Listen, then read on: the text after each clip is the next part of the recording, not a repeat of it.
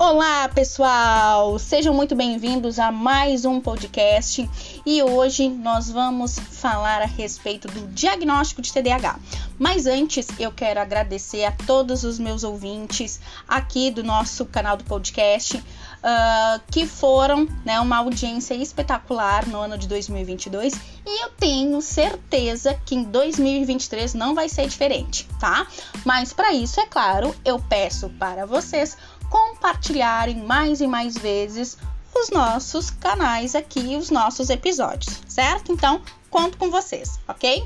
Então, assim, pessoal, uh, lá no meu canal do Instagram, uh, pediram e sempre perguntam sobre a questão do diagnóstico, tá? Então, assim, quais são os critérios, como é que é feito o diagnóstico, uh, como é que eu sei, né, a questão disso.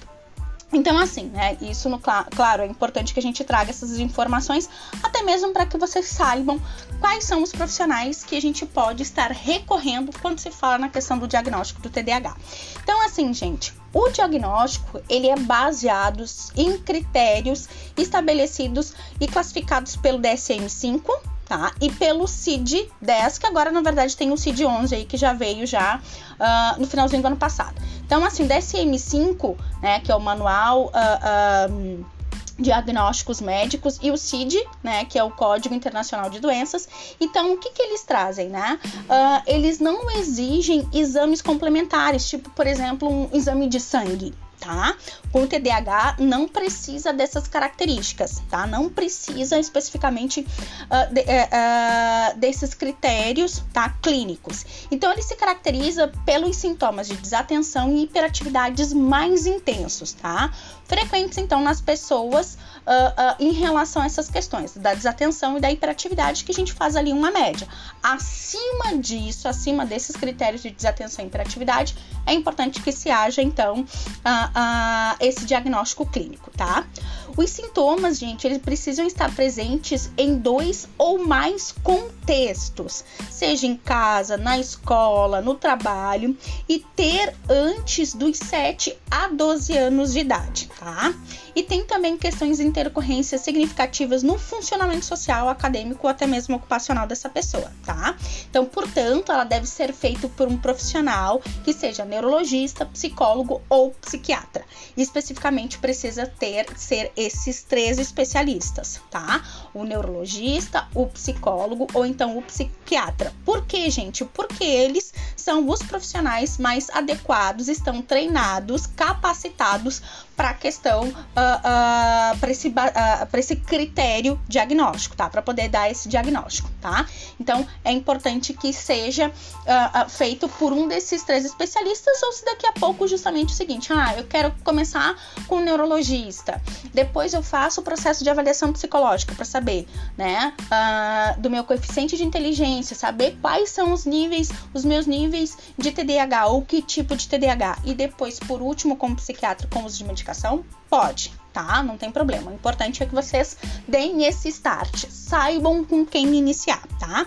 E a avaliação, gente, a diagnóstica, ela precisa ter bastante cuidado, porque ela deve sim envolver a, a, família, né? O pai, a mãe, uh, esposo, esposa, enfim. Por que, que é importante isso, tá, gente? Para que a gente se sinta acolhido, tá?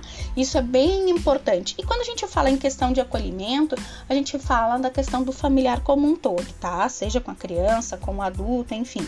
Importante também, no caso de crianças, tá? Incluir a escola, porque também a escola faz parte desse processo de avaliação, tá? Tanto é que nos processos avaliativos com crianças se tem um inventário que é entregue para a escola também. Então é importante que a escola seja a parceira também nesse processo, tá? Assim, exames, por exemplo, de, neuro, de neuroaprendizagem, tomografia computadorizada, ressonância magnética e outras, tá? Como a, o, o eletroencefalograma, eles possuem mais um valor preventivo, tá? Uh, para o diagnóstico, que ele deve ser solicitado apenas com a suspeita de outro diagnóstico, tá? Não necessariamente como TDAH. Sendo fundamental importância a avaliação cuidadosa das capacidades auditivas e visuais do paciente. Isso é muito importante, tá?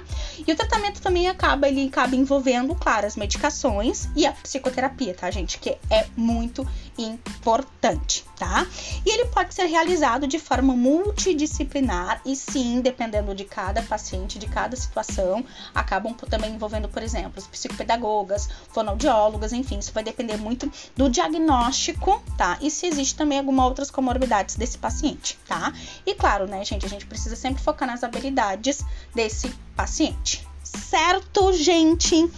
Muito bem. Então, sobre a questão do diagnóstico, uh, espero que eu tenha uh, ajudado vocês com esse podcast aqui e espero vocês, é claro, no nosso próximo podcast, sempre às quartas-feiras, certo? Gente, muito obrigado por vocês estarem comigo no ano de 2022. Quero novamente agradecer e espero vocês aqui sempre comigo em 2023, passando mais informações a respeito do TDAH, certo? Então, espero vocês na próxima quarta-feira. Um grande beijo e até mais!